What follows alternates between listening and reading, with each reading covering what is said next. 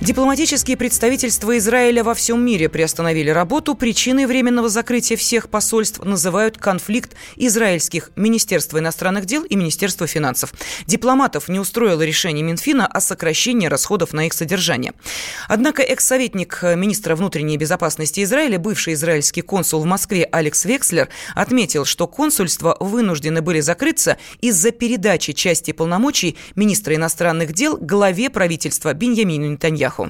Когда рабочий комитет какого-то государственного министерства решает вопрос продолжать работать или нет, и объявляет это стоп, никто ему ничего приказать не может, потому что за ним стоит профсоюз, который разрешает бастовать. Существует определенная причина. Дело в том, что практически год, как в стране находится правительство переходное, все министерство работает с ограниченным бюджетом. Кроме того, совсем недавно наш нынешний премьер-министр был и премьер-министром, министром иностранных дел, и министром обороны. Сейчас он только премьер-министр и министр обороны в переходном правительстве много лет важные вопросы, которые раньше решались Министерством иностранных дел, решается Бенемином Натаньяху. А у министерства выхолощены просто-напросто во многие серьезные функции. Вот такая ситуация, что профессиональным мидовцам очень и очень трудно работать. Им не нравится, что взяли, разделили министерство, растаскали по нескольким другим министерствам, и оно уже давно не существует как единое целое.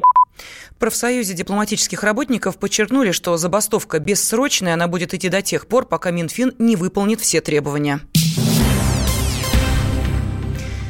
Ректор Высшей школы экономики ответил на слова профессора вуза об убогости русского языка. Ярослав Кузьминов напомнил, что преподаватель университета, высказываясь в публичном пространстве, должен помнить о репутации своих коллег.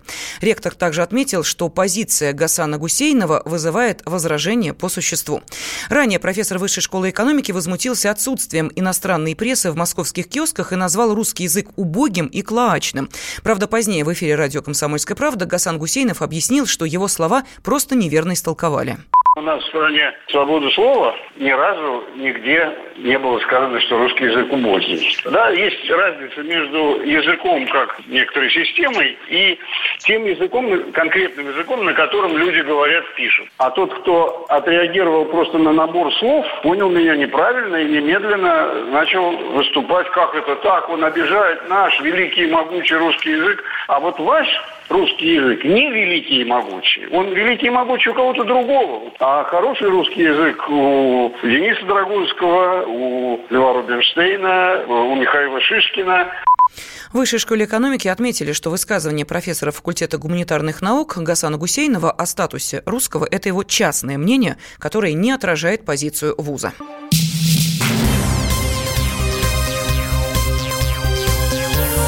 Темы дня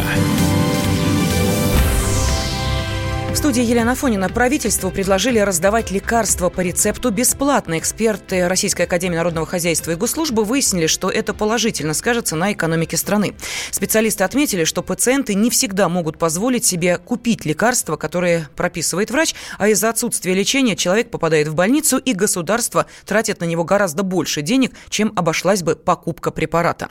Один из авторов инициативы, научный сотрудник Института социального анализа и прогнозирования РАНХИКС Николай Авксин Авксентьев подчеркнул, что такие льготы нужны нашей стране, но стоит тщательно проработать список выдаваемых лекарств.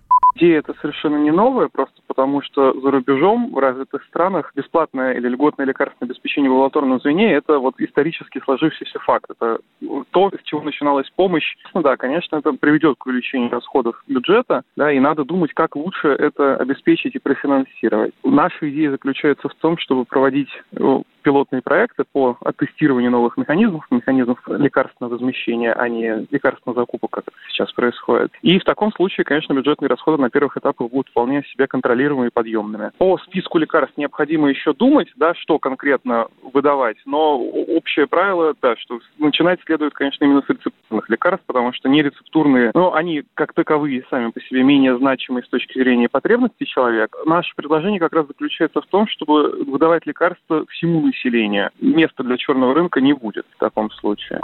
Экономисты подсчитали, что на бесплатную выдачу лекарств государству потребуется 430 миллиардов рублей.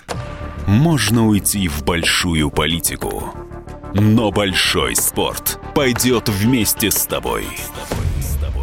Чемпион мира в тяжелом весе. Боксер с самыми большими кулаками за всю историю бокса. Действующий депутат Государственной Думы. А теперь еще и ведущий радио «Комсомольская правда».